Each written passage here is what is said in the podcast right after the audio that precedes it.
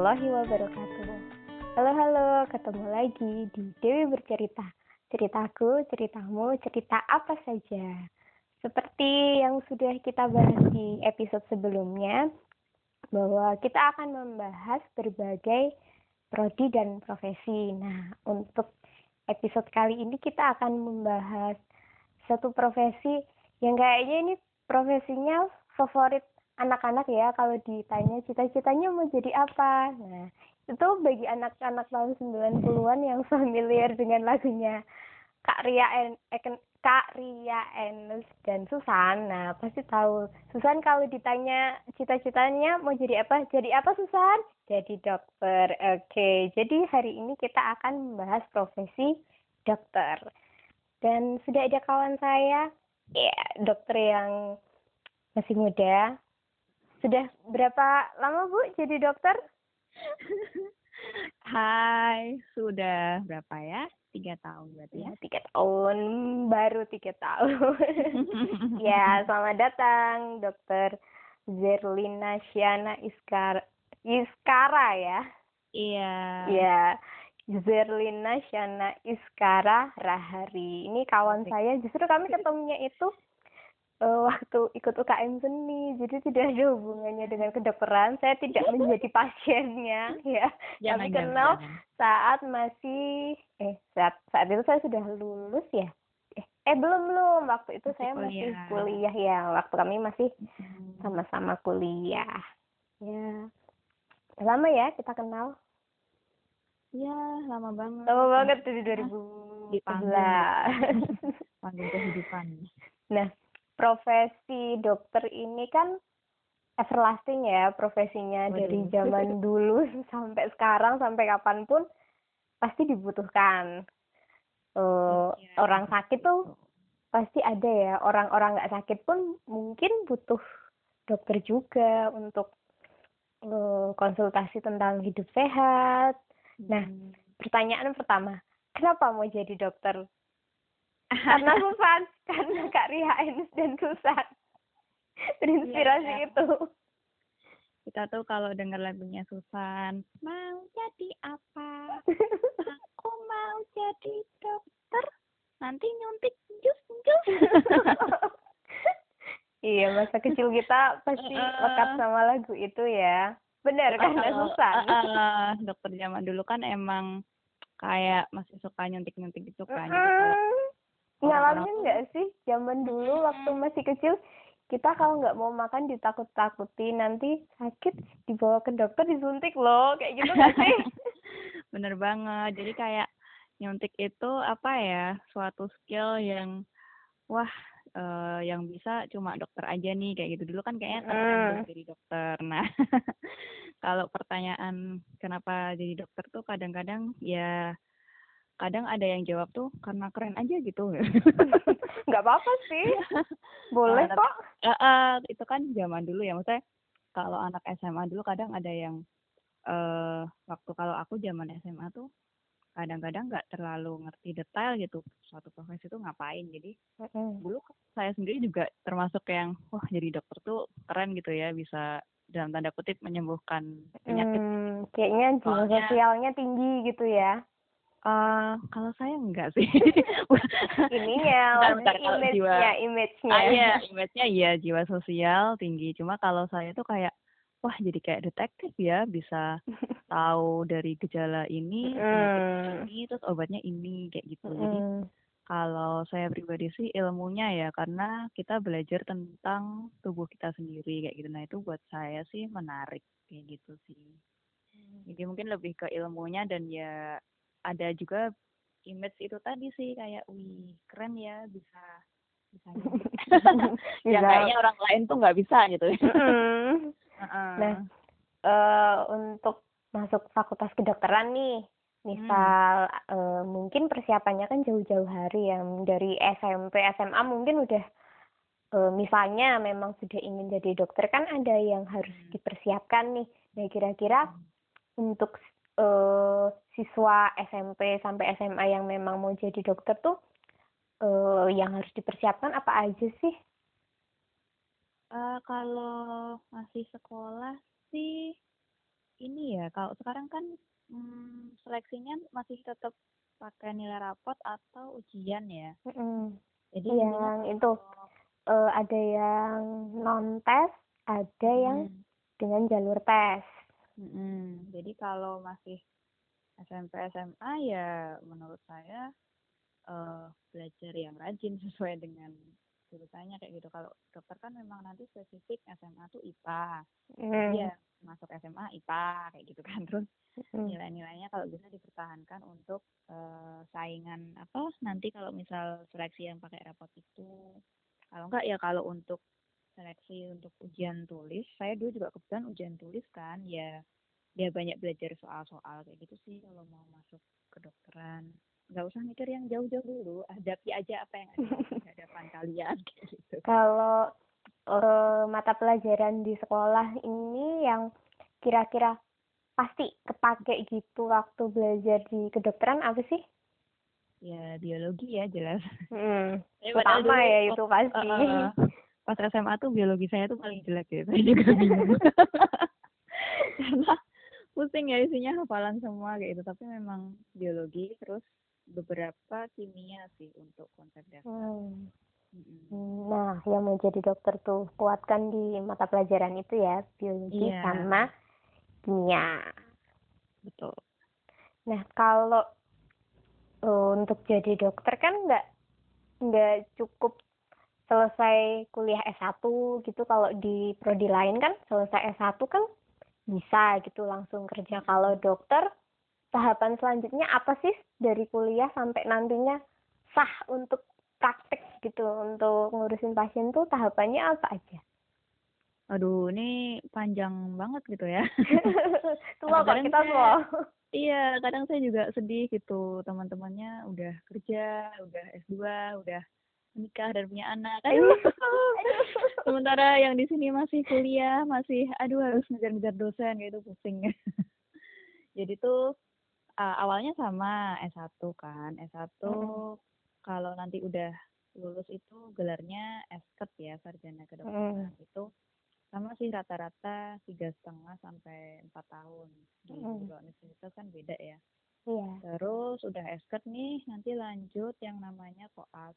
Eh, kalau salah nyebutnya dokter muda ya. Dokter Hmm. muda itu dua tahun. Jadi itu tuh bedanya kalau S1 esket itu beneran belajar teori, kuliah di kampus, Mm. dengerin dosen, praktikumnya di lab kayak gitu. Jadi belum Belum pegang pasien ya. Mm-mm, Hmm. karena benar-benar teori. Terus kalau koas itu kita menerapkan teori yang sudah didapat ke setting langsung eh, dokter dan pasien. Jadi biasanya kalau nggak di rumah sakit di puskesmas koasnya kayak gitu. Nah itu kita kayak udah mulai apa ya jadi eh, asistennya dokter kayak gitu. Jadi kita ngamatin Hmm. gimana dokter beneran itu kalau periksa pasien. Nah nanti kita bisa coba untuk periksa juga dengan supervisi dari Dari Eh, dokter pembimbing. yang Ya. ini ya. Apa sih dari namanya? dokter, eh, dokter konsulen. Oh iya, konsulen konsulen. Mm-mm, konsulen sekaligus pembimbing kita. Nah itu nanti tetap masih ada ujiannya gitu, jadi kayak masih kayak kuliah, masih ada Hmm. nilainya, ujiannya, terus masih bayar SPP juga. jadi koas itu nggak digaji ya, mohon maaf. Nah, Oh, untuk koas itu eh, berapa lama sih kira-kira waktu ininya? Eh, masa studinya, masa studinya. Kira-kira itu dua tahun. Dua, Dua tahun. tahun.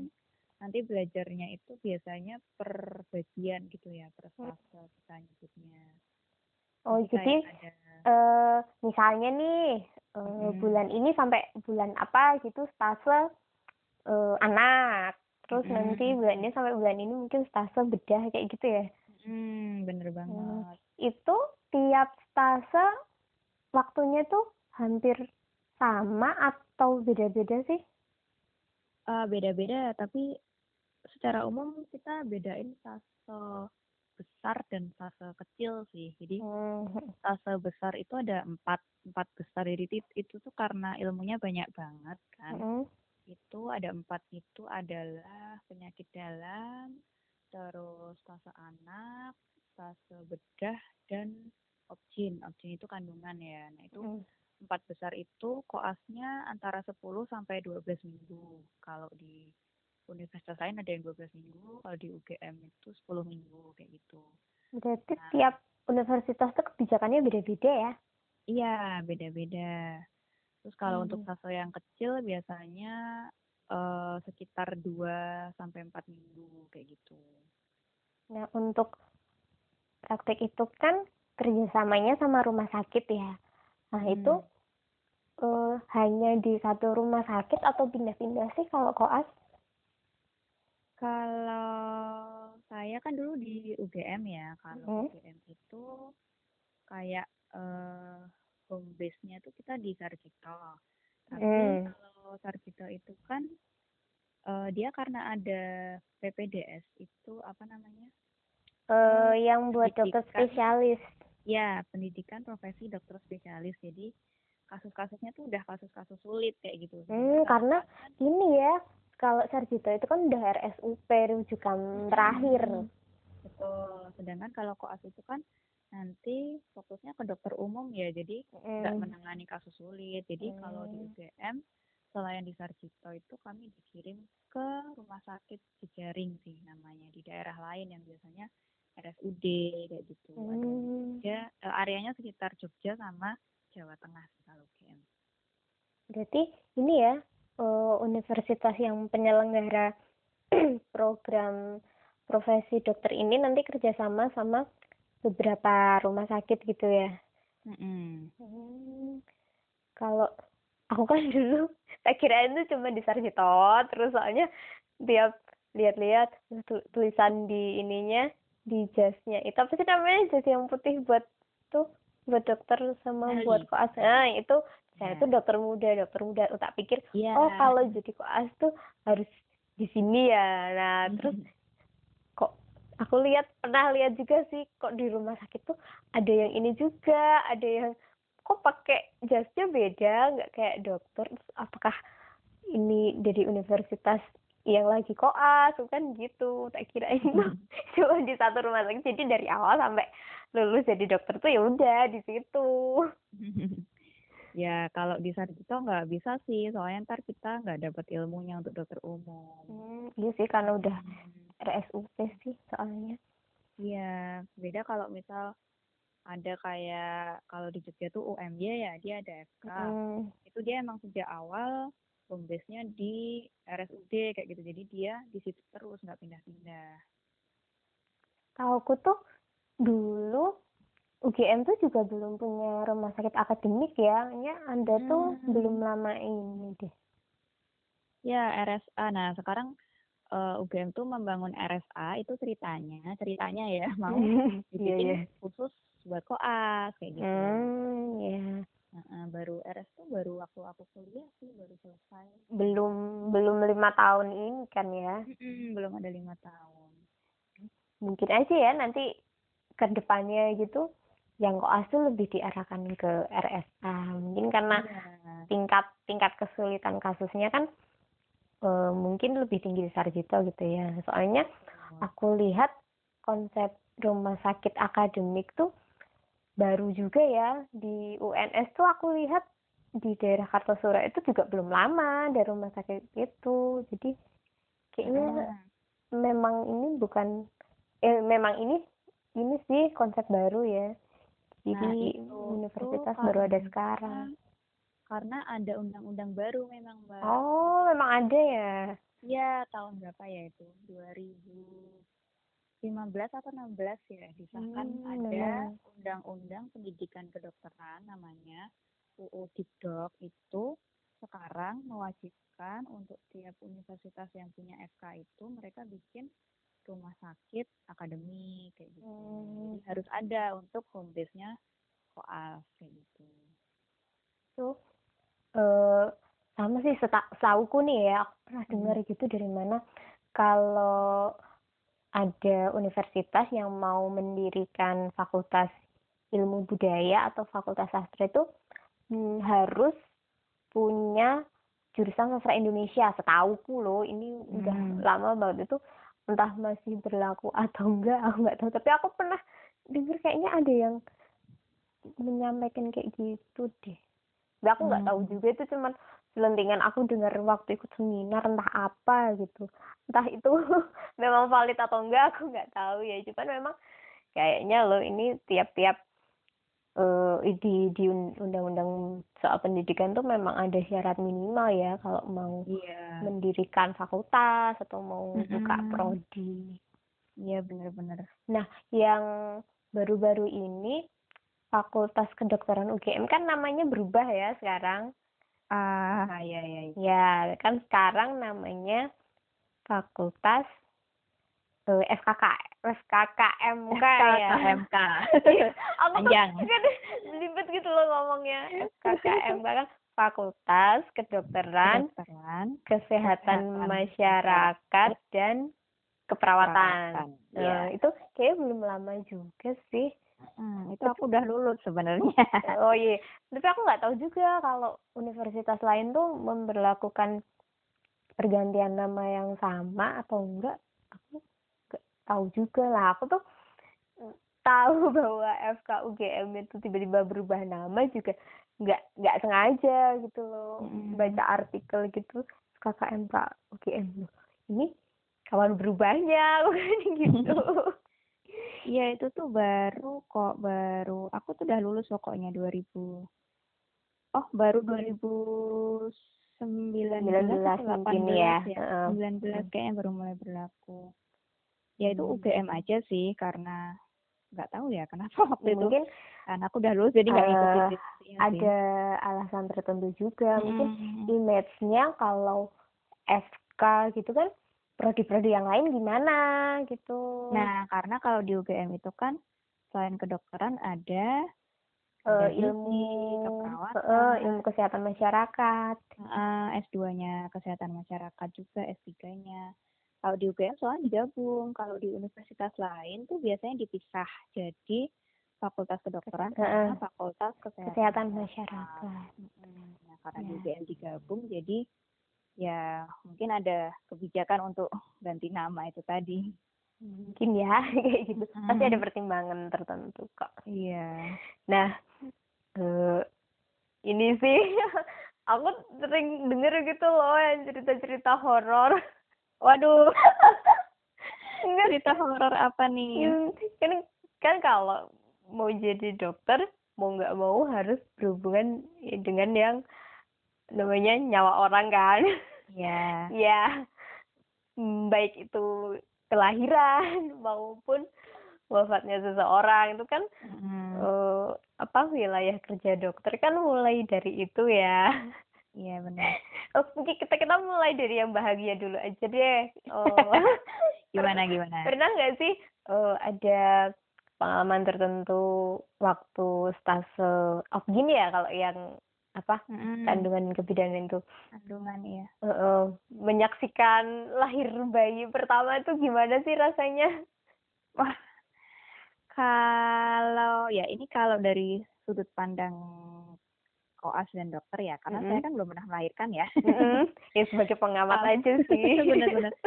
Kami tuh kalau di IGD kan biasanya ko- koas dan bidan kan kalau di IGD Mm. yang nerima pasien pertama. Justru kalau anak pertama tuh kami tuh kayak aduh ini anak pertama nih pasti ibunya rewel. Iya kan, kan belum pernah yang, Iya. yang ibunya nggak tahu melahirkan itu gimana, yang calon dokternya Iya. juga ini harus diapakan ini pasien ini sama-sama bingung ya.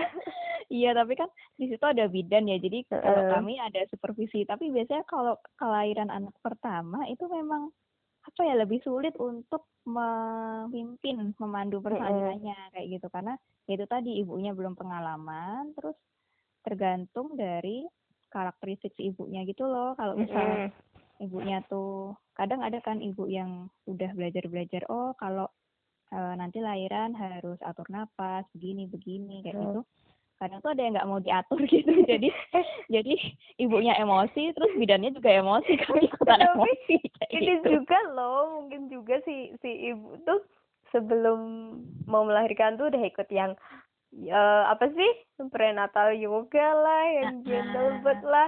Nah itu tuh semua tuh bubar waktu kerasa mau melahirkan itu jadi bener banget semua, bener banget bener semua banget. yang yang udah dipelajari waktu apa yoga gentle birth kayak gitu tuh udah hilang udah ketutup sama Bener, rasa bener, sa- bener. sakitnya bener banget terus tapi kan ya udah kalau ibu kan pasah gitu ya Mm-mm. yang lucu lagi tuh kadang pendampingnya malah jadi kita kan biasanya biar lebih fokus satu ibu melahirkan itu boleh ditemani satu pendamping nah Mm-mm. itu biasanya kalau enggak suami eh, ibu ibunya nenek berarti nenek bayinya nenek ya. bayinya Mm, atau suaminya nah Mm-mm. Nah, kalau misal suaminya itu yang masuk, biasanya kita tanyain dulu nih. eh, riwayat Bapak- kehamilannya gitu Oh, bukan, bukan.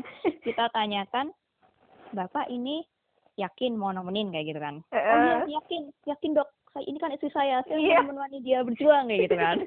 heroik kita sekali tanya ya lagi, bapaknya Iya. Kita tanya lagi, Bapak ini enggak eh, takut darah takut darah? Iya. masalahnya tetanggaku tuh ada yang kayak gitu ada istrinya Iya. mau melahirkan udah apa udah keluar apa sih ketuban apa darah sih kalau mau melahirkan Ah, nah ada itu tuh dianya malah panik Nah, bukannya nolongin istrinya mau dibawa ke bidan gitu malah dianya panik ya karena kami itu udah sering kenapa nanya kayak gitu? Karena udah sering nih bapaknya udah semangat ngalamin begitu keluar darah atau keluar ketuban itu tuh pingsan. Ya Allah. Enggak malah repot. Makanya itu kan itu jadi ngerepotin kami yang sedang bekerja fokus pada bayi kan. jadi mendingan gak usah ditungguin gitu ya. Ah, jadi kalau kami tuh nanya bener-bener sanggup nggak pak lihat darah atau bau? Baunya kan amis. Mm. kalau Kalau darah itu orang mending ibunya aja. Darah orang melahirkan sama darah mens itu mirip nggak sih? Sama sama-sama darah. Sama-sama darah ya? Mm-mm. jadi ya kalau sesama perempuan mungkin lebih ini ya lebih tenang gitu loh. Ah Ah, iya bener. saya sudah pernah melahirkan. Oh saya pernah melihat darah saya sendiri gitu loh. Tapi Iya kalau kan? bapak-bapak kan apa ya paling darah luka ya dan luka itu kan Heeh. darahnya beda sama darah Benar. melahirkan. Benar benar banget. Aku de- dengar cerita tetanggaku sendiri tuh kayak gitu ada istrinya melahirkan. Eh mau melahirkan tuh bukannya cepet-cepet dibawa ke bidan malah dia shock sendiri. Iya gitu. Makanya kita kayak "Hmm, nggak mau ngambil resiko lah mending. Nah, kalau yang serem-serem gitu di fase apa sih forensik ya? ah ya Heeh. Nah, aku tuh pernah Kalau- baca komik apa ya, uh, kayak ketemu sosok orang tapi gitu tahu-tahu tuh ketemunya di ini di ruang jenazah dia jadi korban apa kecelakaan lah atau korban pembunuhan lah kayak gitu. kalau aku sih apa ya aku tuh nggak nggak punya penglihatan penglihatan Iya, itu loh nggak ada. enggak loh. nggak nggak bisa ngerasain apa apa Oh, oh, aku juga nggak peka sih. jadi iya jadi kayak nah aku yo biasa wae kayak gitu kan.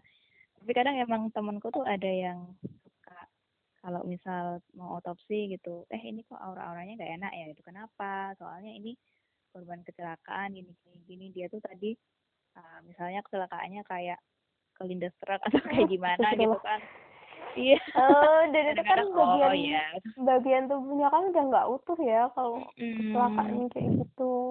Hmm, biasanya kalau yang emang sensitif biasanya dia lebih peka tapi kalau saya sih orangnya karena terlalu dablek jadi nggak Jadi pernah santai aja kali ya. yang aneh-aneh heeh. Nah, kalau eh buat studi lanjutnya itu kan eh, arahnya kan bisa spesialis atau mau ngambil yang ilmu murninya kan Mm. eh, S2. Nah, kalau yang buat spesialis itu biasanya yang jadi favorit tuh apa sih pilihannya? Eh, Hmm, minatnya ada- banyak gitu. kalau nah ini masalahnya tiap spesialisasi itu sangat berbeda karakteristiknya jadi Hmm. nggak bisa dibilang mana yang paling favorit ya karena tiap orang kan juga karakternya berbeda dan dia pasti akan punya eh, Minat. apa? Ah, minat Heeh. favorit yang berbeda. Terus juga kalau di Indonesia ya kadang kebutuhannya apa kayak gitu yang belum Hmm. belum ada di daerah itu misalnya kalau kita ngomongin satu daerah ya misal kabupaten apa dia belum punya spesialis apa nah biasanya nanti kalau Hmm. misal ada tugas belajar dari rumah sakit itu dicariin yang spesialis itu tapi kalau secara umum sih yang sekarang lagi naik daun sebelum covid loh ya Mm. kalau COVID kan spesialis paru ya itu juga Iya. masih jarang. Tapi sebelum COVID 2019 itu spesialis jantung dan pembuluh darah. Soalnya Hmm. dia termasuk cukup baru dan kebutuhannya banyak kayak gitu karena Hmm, iya sih. penyakit kronis itu pada akhirnya muaranya ke jantung kayak gitu loh. Jadi cukup dalam tanda kutip cukup menjanjikan lah. Nanti kita bahas apa itu menjanjikan. Iya. Nah, kalau yang kira-kira peminatnya dikit banget itu spesialis apa? Ah, kalau yang dikit saya malah bisa jawab nih. Forensik dan kejiwaan psikiatri. Oh, Itu eh tapi kan sebenarnya orang-orang yang jiwanya bermasalah itu banyak. Cuma mungkin Ah, eh masih pada nganggap tabu nggak sih kalau eh, orang misalnya eh, kesehatan mentalnya terganggu, terus eh, iya. saya ingin berobat kayak gitu. Kayaknya Nah, orang-orang Indonesia tuh belum seterbuka itu, meskipun sekarang orang tuh banyak yang bilang, ayo kita eh, bangun kesadaran atas kesehatan mental gitu kan. Sekarang nah trennya. benar nih. Mm. Mm, Selain juga karena mental health awareness masih rendah ya, tapi sebenarnya Mm. kan kalau mau dihitung tuh sebenarnya kebutuhannya banyak. Tapi kalau Mm. dari spesialisasi kami, maksudnya kalau dari anak FK sendiri itu melihat ilmunya ya, ilmu psikiatri itu agak abstrak soalnya, agak ngawang. Jadi kalau yang lain kan jelas nih teorinya Oh, dari A objeknya Z. objeknya tuh terlihat gitu ya. Iya, terus ada lain. skill, ada skill yang memang khusus dikuasai kayak bedah ya, skill operasinya ada. Terus yang lain tuh penyakitnya jelas gitu. Kalau psikiatri itu memang butuh apa ya? Kalau nggak yang minat dan sedikit abstrak kayak gitu soalnya. Jadi nggak banyak yang minat kayak gitu. Hmm. Selain spesialis kejiwaan, apalagi yang peminatnya di- dikit banget. Forensik ya. mm-mm. Hmm. Forensik tuh bahkan kalau tiap tahun kan ini ya eh, universitas universitas pasti buka pendaftaran kayak gitu ya. Mm-mm. forensik tuh bisa dalam beberapa tahun tuh nggak ada mahasiswa baru. Eh, tapi tuh sebenarnya forensik tuh diperlukan juga loh ya. Iya, nah karena kalau, nah ini balik-balik sudut pandang anak FK ya, kalau Mm-mm. forensik kan nggak ketemu pasien ya. Ya itu tadi. Ketemunya. Maya. Eh tapi nggak juga forensik yang Ah iya korban sekarang, pelece- pelecehan seksual gitu iya kan heeh, visum sekarang sama banyak orang itu. hidup Nah, nggak selain jenazah selain karena, tapi tetap dominannya kan tetap jenazah ya, iya kayak kita sih lebih dari 50% tuh tetap visum jenazah. Nah, selain itu juga karena forensik itu biasa jadi saksi ahli di bidang hukum kan. Nah, kadang-kadang Mm. ada orang-orang yang kayak ah males ah berurusan sama hukum kayak gitu. Jadi kalau yang nggak minat ke situ Hmm. biasanya jarang. Iya sih soalnya ini dari pengalamanku nonton film ya ini. Jadi kalau forensik itu hubungannya kan sama hukum dan nggak Mm. jarang eh, dia tuh dilema kalau mau bikin laporan visum tuh di satu sisi mungkin ya eh, dia tuh kasihan sama korban. Mm, Misalnya Mm. nih di film yang aku tonton itu eh, dia melaporkan tentang pelecehan seksual bosnya ke dia. Nah, di satu sisi si apa sih si dokter forensiknya itu kasihan, oh ini eh, korban pelecehan nih perempuan harus dilindungi gitu. Mm-mm. Tapi mungkin di sisi lain juga dia takut karena dalam tanda kutip itu kan melawan satu eh, kuasa ya. Nah, Mungkin kalau kalau dia akan memberikan keterangan yang akan memberatkan korbannya, dia sendiri yang akan terancam. Nah, aku sih lihatnya dari, dari film ya, aku Iya, nggak tahu di kenyataan seperti apa, tapi yang aku lihat di film tuh tantangannya kalau forensik tuh kayak gitu. iya benar. Jadi kayak dia harus punya nyali lebih gitu loh buat Hmm, berhadapan dengan hukum yang ya ya kayak gitu kan. Apalagi hukum di Indonesia ya ya ya begitulah. Ya ya hukum di negara mana pun tuh kayak gitu. Uh -uh, tetap pasti kan tetap ada oknum-oknum yang kayak gitulah ya. Aku melihatnya di film sih karena aku sering sering lihat film ya soal pembunuhan lah apalah hmm. itu kan nanti um, sumber sebenarnya sumber utamanya kan dari dari visum kalau untuk iya sebenarnya tuh ilmunya gitu. seru sih seru kayak di detektif Conan gitu kan. Waduh iya ketahuan kan umurnya. kan tumbuh tumbuh dari ya tumbuh bersama dari kecil remaja sampai dewasa kan sama detektif Conan ya detektif Conannya uh, masih kecil. Kitanya juga kecil terus iya. loh. Kononnya nggak gede-gede. Iya kalau di gede-gede. kita beneran kita beneran bisa ngelihat gitu apa tanda-tanda misal keracunan sianida. Zat yang nah. tidak berbau dan tidak berasa itu uh, tapi efeknya bisa uh, membunuh orang dengan waktu cepat hmm. kan terus kayak hmm. kita tuh bisa tahu misal nih ada orang tenggelam kayak gitu eh, dia hmm. tenggelam gitu kita kita bisa ngecek ini iya tenggelamnya tenggelam dulu baru meninggal atau meninggal dulu oh, iya aku yeah.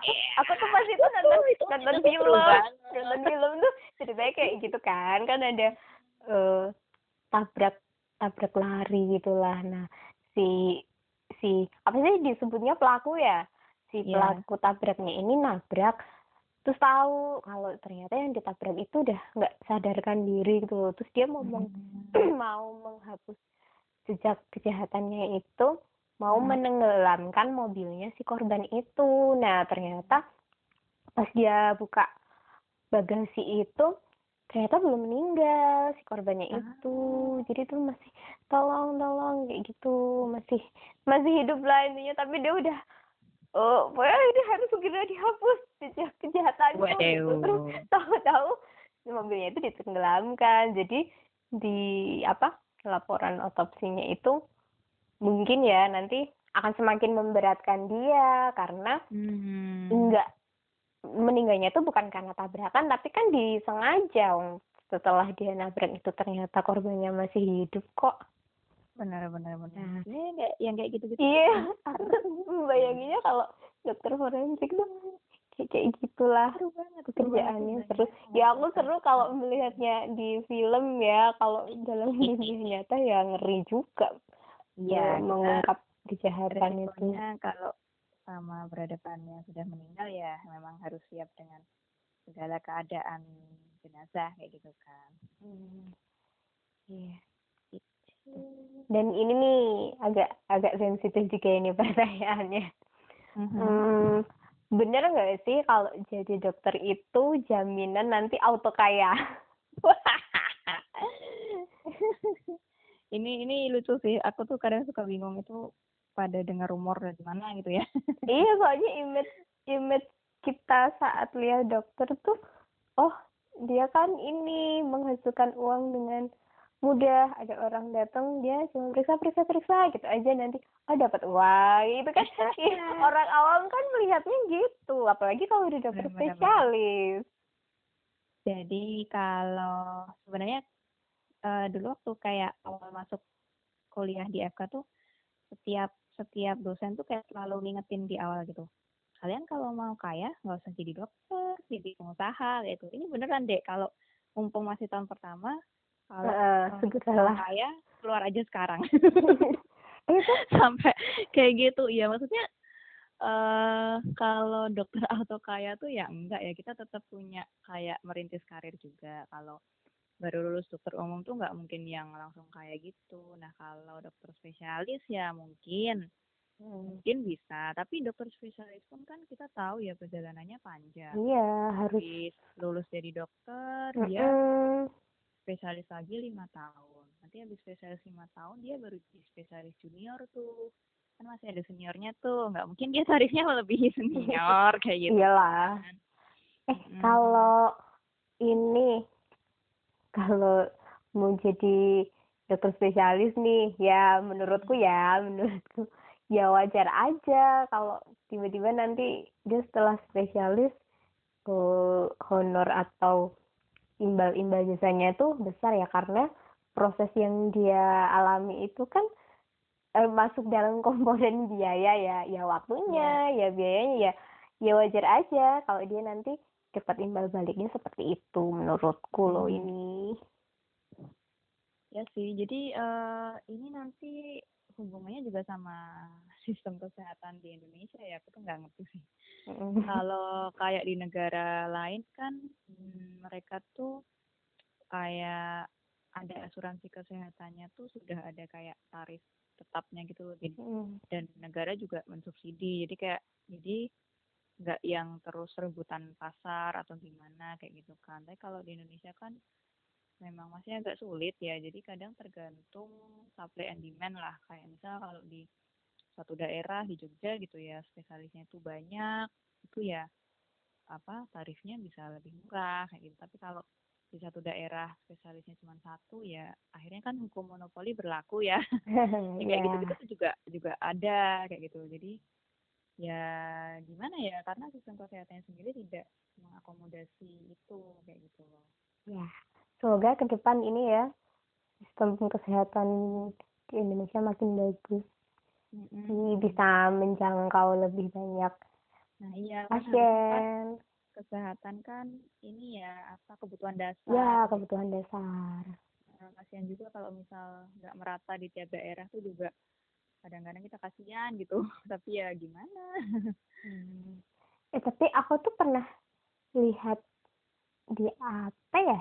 Di acara Kick Andy atau semacamnya itu Mm-mm. ada dokter yang memilih untuk mengabdikan diri di wilayah-wilayah terpencil kayak Mm-mm. pedalaman Kalimantan, Papua, kayak gitu.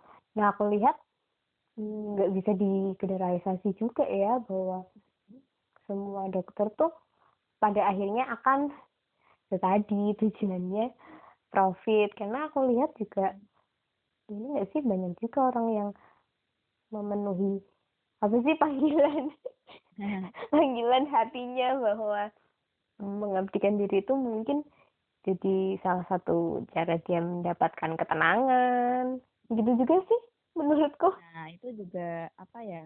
eh, agak apa ya dilema mungkin ya. Ka- Karena itu tadi kalau eh, sistem kesehatannya itu bagus, kalau kayak di luar negeri itu Mm-mm. dokter itu dihargai sebagai sebuah profesi. Kalau Hmm. profesional ya. Mm-mm. Profesi lain kayak misal insinyur atau akuntan itu kan juga profesi ya sebenarnya. Hmm. Jadi dia dihargai berdasarkan keahliannya kayak gitu. Jadi dia bisa menjadi ahli itu kan sekolah bertahun-tahun kayak gitu ya. Jadi Mm-mm. imbalannya itu adalah imbalan profesionalitasnya dia kayak gitu.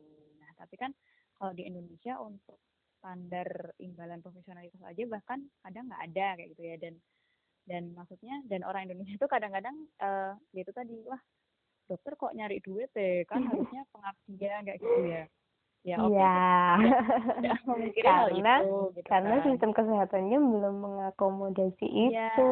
heeh, tapi kan kita juga maksudnya dokter sebagai karena dokter itu profesi ya profesi yang Hmm. harusnya dihargai juga secara profesional kan kita juga butuh kebut seti- setidaknya kebutuhan dasar kayak gitu ya jadi Hmm. Bukannya bukannya mata duitan gitu ya tapi kalau misal mau dihitung secara profesional itu kan harusnya tetap ada standar minimal lah setidaknya Hmm. dan itu harusnya kalau menurutku sih memang negara ada turut andil kayak gitu lah melalui itu ya sistem yang Hmm. mengatur kesehatan itu. Ya, semoga-moga ke depan makin bagus ya. Soalnya ya itu di di Indonesia ini kesadaran akan kesehatannya tuh juga rendah gitu. Kalau Mm-mm. cuman kuratif atau pengobatan ya bisa jadi kebutuhan antara dokter dan pasiennya nggak imbang. bener banget Jadi kan yang preventifnya juga harus dikuatkan ya. mm-mm. dan sebenarnya kalau untuk secara sistem tuh harusnya nggak nggak dokter sendiri yang kerja kan ada Mm-mm. dari kesehatan masyarakat juga terus ada dari kesehatan lingkungan juga yang kayak gitu-gitu. Juga harusnya bekerja sama kayak gitu. Jadi sebenarnya sistem kesehatan itu melibatkan ini juga apa aspek sosialnya juga ya karena Mm, kembali lagi bahwa yang akan dihadapi oleh dokter itu tidak ada tidak hanya manusia dan uh, aspek fisiknya gitu tapi kan masyarakatnya juga ya benar terus nanti juga menurutku tuh ada hubungannya juga dengan status kesehatan ekonomi kayak gitu kan. Hmm. karena uh, untuk edukasi kan kalau misal ketemu dokter tuh cuma berapa menit ya? Mm paling ngasih obat terus edukasi panjang lebar edukasinya dikit aja paling. Uh, kalau misal di rumah kayak nggak dilakuin juga kan percuma gitu ya kadang juga karena pendidikannya nggak nyampe jadi mungkin kadang pasiennya nggak paham kayak gitu kan juga uh.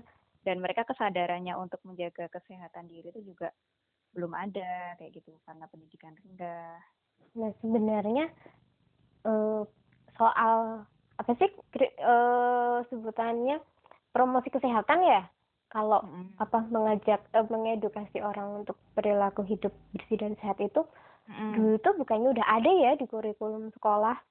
Seingatku tuh dulu di pelajaran penjaskes kalau kalau aku dulu. Nah ya benar-benar ada gitu loh uh, misal penjelasan tentang kapan sih kita harus cuci tangan. Nah ah, sekarang kan lagi digalakan ya gerakan ah. tiga m memakai masker mencuci tangan menjaga jarak. Nah soal mencuci tangan tuh sebenarnya dari dulu udah ada gitu. Loh misalnya iya. kita habis sebelum dan sudah makan itu cuci tangan. Setelah oh. kita menyentuh barang yang kotor cuci tangan. Sebenarnya itu udah ada ya.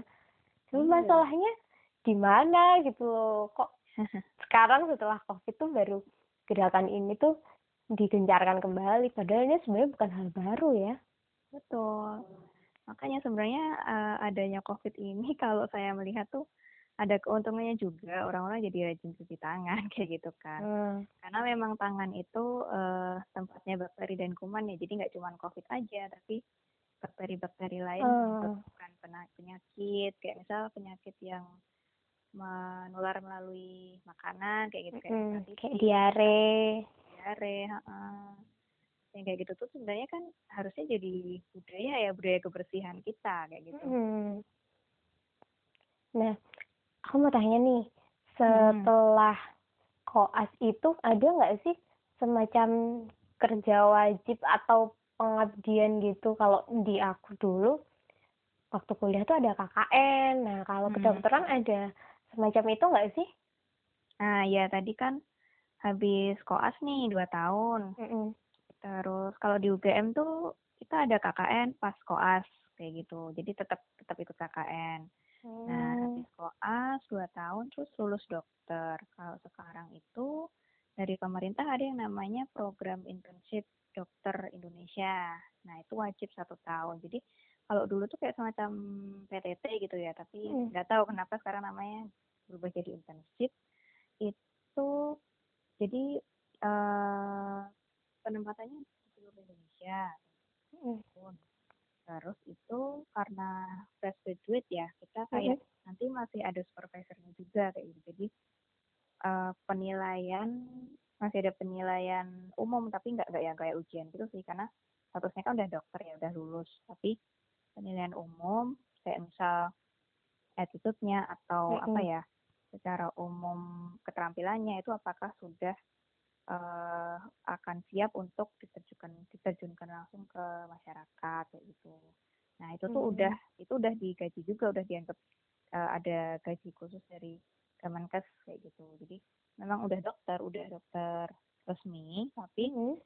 masih menjalani program wajib dalam supervisi gitu. Hmm, itu berarti uh, sudah sudah mendapatkan gelar dokter, sudah ujian ya. kompetensi. Iya, sudah. Sudah ya. boleh praktek, tapi prakteknya dibatasi hmm. hanya di tempat tertentu yang sudah ditentukan gitu.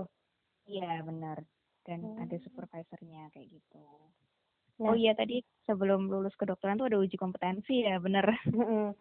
Nah, kalau udah selesai internship nih. Uh, hmm. apa sih seorang dokter boleh praktik secara mandiri? Dalam artian boleh daftar kerja atau buka klinik sendiri? Ya habis internship itu boleh. Nah internship itu karena dia syarat buat dapat STR kan surat Hmm. tanda registrasi. Nanti kalau udah selesai STR-nya keluar nah dia boleh daftar ke mana-mana kayak gitu. Hmm, STR itu sifatnya permanen cukup sekali gitu atau kayak SIM gitu sih yang harus perpanjang, perpanjang. iya eh, STR tuh perpanjang lima tahun nanti Hmm, itu sistemnya ujian lagi atau ada syarat-syarat administrasi aja sih? kalau sekarang tuh syarat administrasi cuma nggak tahu nih ada wacana mau dibikin ujian lagi kan saya pusing ya Aduh. Aduh, saya yang mendengarkan saja juga Aduh. sudah ikut pusing. Iya, tapi eh, nggak tahu ini masih digodok karena ya tentunya banyak protes kan di sana sini. Iya gitu. sih, soalnya Soalnya syarat administrasinya aja itu ada yang namanya CME, Continuing Medical Education. Jadi kami itu tetap harus ikut seminar, tetap hmm, kursus singkat untuk dapat sertifikat yang itu tuh ada kayak credit point-nya gitu loh untuk eh, perpanjangan SPR itu. berarti bener ya belajar itu nggak ada habisnya. Oh iya benar. Saya udah udah jadi dokter pun tetap harus update ilmu karena ya memang ilmu itu berkembang kayak studi-studi Iya. baru tentang barangkali penyakit ini hmm, ke depan virusnya bermutasi kayak gitu. banget. Kami kalau sejak kuliah tuh udah di apa ya didoktrin istilahnya kalau di kedokteran itu long life learner harus Hmm. siap untuk belajar seumur hidup karena bahkan dulu eh, ada satu dokter kalau nggak salah Prof Iwan almarhum ya juga selalu mengingatkan gitu. Prof Iwan itu eh, guru besar UGM yang Iya. wafat beberapa waktu lalu karena COVID. Ya, semoga amal baiknya diterima Iya. di sisi Allah Subhanahu wa taala. Saya tuh selalu terngiang-ngiang ke apa kuliahnya beliau gitu.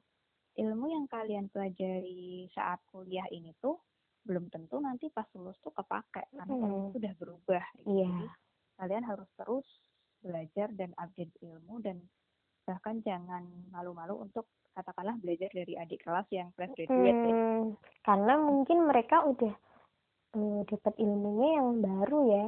Iya, karena ilmu yang kita dapat pas kuliah dulu udah beda, udah obsolete istilahnya, udah Hmm, ketinggalan zaman kayak gitu. Itu ya karena banget itu kesehatan tuh kan beliau. berkembang dengan cepat ya mungkin beda sama eh, ilmu teknik mungkin ya Mm-mm. eh, fisika gitu mungkin mungkin berubah tapi nggak sedinamis di ilmu kesehatan ya Iya ya, kalau rumus fisika kan nggak berubah ya dari dulu. iya ya kecuali ada fenomena tertentu tiba-tiba ada tatanan yang berubah di alam ini. Ya mungkin eh, kalau di bidang ilmuku kan budaya ya budaya itu kan eh, hidup dalam tanda kutip. Jadi ya akan terus berkembang budaya itu. Iya misal benar. hmm, yang aku pelajari ragam bahasa ya ragam bahasa di zaman ini dibandingkan 10-20 tahun yang lalu mungkin berubah gitu. Udah banyak penambahan eh, kosakata kayak gitu. Hmm. Kal- kalau di di ilmu bahasa sih kayak gitu. Bahasa memang terus berkembang. Mungkin ya ilmu-ilmu eh, kesehatan juga se- secepat itu mungkin ya. Ya Iya. nggak nggak se apa sih? Kalau kalau di di ilmu teknik kayaknya perubahan tuh tidak se sedinamis di bidang kita ya ya mungkin ada perubahan juga tapi ya mungkin masih bisa ditoleransi kali ya. Nah, mungkin mungkin eh, prosesnya lebih lama gitu ya Hmm, nggak waktunya ya bisa jadi. eh ini nih eh, kalau kita ke dokter nih Mm-mm. kita sebagai pasien dalam menghadapi dokter itu gimana sih? Sebaiknya etikanya karena aku tuh nggak nggak nggak gitu tahu gitu loh. Kalau kita ke dokter gitu tuh harusnya kita sama dokter harus seperti apa memposisikan diri kita. ya? ya maksudnya kita menjadi pasien yang cerdas tuh harus menanyakan apa aja sih sama dokter? Oh, eh, kalau etika sih saya rasa ya secara umum aja ya karena kan kita juga sama-sama manusia ya. Hmm. tetap harus ada Nah, itu dokter itu juga manusia. Mm-mm, jadi kadang-kadang ya lihat-lihat juga maksudnya ya ngobrol biasa aja nggak usah yang teriak-teriak atau maksa-maksa. Kadang kan ada pasien yang ngotot dok cepetan ini harus gini harus gini. Lah gimana itu? Ya ya yang normal-normal aja gitu. Tapi kalau sebagai pasien sih kalau yang saya amati sekarang itu trennya ini ya orang tuh suka googling dulu gitu ya Hmm, hmm, Googling Tanya dokternya online. Iya, jadi kadang googling sendiri, terus kalau googling kan kata kuncinya suka ngasal ya, maksudnya dengan bahasa awam, terus nanti yang keluar tuh website-website nggak jelas gitu Iya. kan. Terus, itu loh yang aduh, yang yang agak meresahkan tuh mm-mm. hmm, berita-berita kesehatan tapi tuh hoax. Nah, itu kan sekarang banyak banget ya, dan Hmm, kadang-kadang kita nggak tahu di mana harus mencari sumber yang valid. sumber yang gitu. valid. Hmm, nah, itu tuh kadang-kadang kalau ketemu pasien yang kayak gini tuh agak ribet karena dia tuh udah sok tahu duluan gitu. Jadi, saya tuh eh, gejalanya kayak gini. saya tuh pasti sakit ini ya, Dok? ini. Saya tuh ini pasti sakit ini dok. Karena menurut ini tuh kayak gini gini gini. Ya. Se se se. se. Padahal belum tentu. Iya karena kadang dia cuma jatuhnya jadi cuma tahu sepotong kan. Padahal untuk Mm. beberapa penyakit tuh bisa aja gejalanya sama kayak gitu. Makanya dalam ilmu kedokteran itu dalam menggali penyakit pasien tuh ada semacam apa ya urutannya gitu. Jadi nggak tiba-tiba ujuk-ujuk, oh kamu sakit ini nih gitu. Saya Hmm. kayak dukun bisa nebak. Enggak gitu. Kita tuh tetap ada urutannya menggali riwayat pasien gimana, terus dikonfirmasi dengan pemeriksaan fisik. Kalau nanti kalau Mm-mm. lebih jauh dengan pemeriksaan laboratorium baru itu aja kita menentukan diagnosis tuh nggak Mm-mm. langsung satu gitu. Pasti kita Ada beberapa opsi ya. ya ada biasanya dua atau tiga diagnosis banding kayak gitu namanya yang tetap karena kita tetap harus memberikan ruang untuk kemungkinan penyakit lain gitu kayak misal nih Mm. kita ada satu diagnosis utama kita Mm-mm. di situ tuh kayak 80% yakin kalau diagnosisnya tuh itu tapi tetap aja karena yang namanya tubuh manusia juga tiap orang tuh kan juga beda ya walaupun misal di Mm. textbook bilang penyakit ini gejalanya seperti ini tapi tetap karena reaksi tubuh tiap orang tuh beda kita tetap harus memberikan ruang untuk diagnosis banding itu tadi kayak gitu Hmm. jadi panjang tuh perjalanannya untuk jadi Nah, diagnosis nah, belajarnya aja tahun ya mohon maaf eh, gitu tuh. Jadi pasien harus cerdas ya, jangan hanya mengandalkan info dari Google. Tanyakan kepada ahlinya. Nah, tapi juga satu yang saya maksudnya kalau jadi pasien ya itu Mm-mm. istilahnya apa ya? Pedulilah pada tubuhmu sendiri kayak gitu. Kadang-kadang tuh ada Mm. juga yang ditanya "E, kenapa kayak gitu. Saya demam dok. Dan sejak kapan? Aduh lupa. ya, nggak tahu eh. Hmm. Kadang-kadang lah. apa ya? Jadi istilahnya eh, dan juga silakan bertanya sebanyak mungkin gitu kalau misal Hmm. itu bisa ditanyakan ke dokternya tapi ya itu tadi jangan yang terus ngayal dengan hanya bermodal Google kayak gitu Eh, Aku tuh ini loh ngalamin beberapa kali. Aku tuh nulis pengalamanku ke dokter. Mm-mm. Hmm, waktu aku sakit. Sih, Aku dulu pernah kena FAM. oh iya Eh, FAM itu semacam tumor Tuh, ada jinak. Heeh, Mm-mm. semacam tumor jinak yang ada di payudara. Nah, aku tuh Mm-mm. dapat DM dari orang-orang yang nanya mbak aku kayak kayak gini gimana ya aku jawab "Lah, aku kan bukan dokter ya aku nggak tahu kayak gitu ya iya aku sih menanggapinya cuman gini aja kalau saya dulu seperti ini proses pemeriksaannya. Terus Mm. karena itu udah terlihat dokternya langsung ngambil kesimpulan bahwa ini jinak kok. Nah tapi tidak semua orang itu seperti saya. Jawabnya gitu. Nah mungkin mbak kasusnya lain yaitu tunggu hasil pemeriksaannya dari dokter gitu. Aku memberikan penjelasan sediplomatis mungkin ya karena aku kan nggak tahu. Nah Bener banyak orang yang eh, takut untuk ke dokter terus akhirnya tuh nyari info-info yang nggak valid nah kalau aku misal iseng gitu orang ini ku jerumuskan tak takut takuti ah itu jangan-jangan ganas itu mbak. Lah kan Eh, bisa aja kan orang Bener. kayak gitu. Karena aku nggak tahu ya aku nggak akan memberikan penjelasan apa-apa ya cuman tak semangati ke dokter aja mbak. Nggak apa-apa itu belum tentu ganas kayak gitu iya kadang-kadang orang tuh suka lucu ya apa dia nggak mau periksa karena takut ketahuan hmm, takut. Justru ini loh kadang tuh ada orang yang takut takut tahu penyakitnya justru. Iya, nanti kalau aku ini ternyata sakit ini gimana ya? Pikirku kalau kamu kamu tahu justru lebih awal tuh lebih baik penanganannya kan lebih mudah. Nah bener banget. Padahal kalau kita tahu lebih awal tuh kayak lebih gampang gitu hmm, untuk hmm.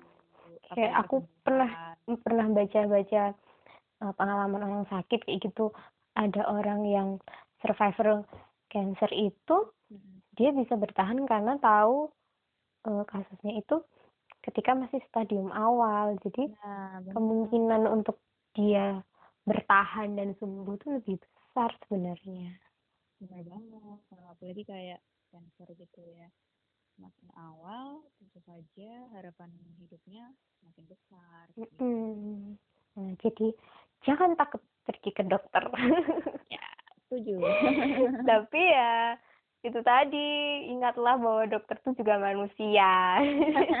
Juga punya rasa lelah. Jadi jangan jangan apa ya bikin dokternya kesel juga dengan pertanyaan-pertanyaan yang aneh dan sikap sok tahu.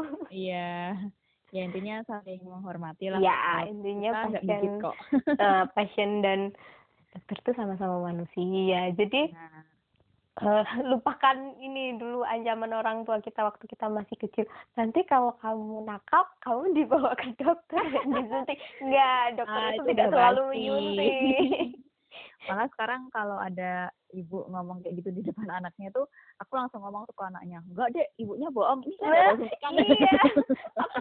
Terus nanti ibunya bersungut gitu.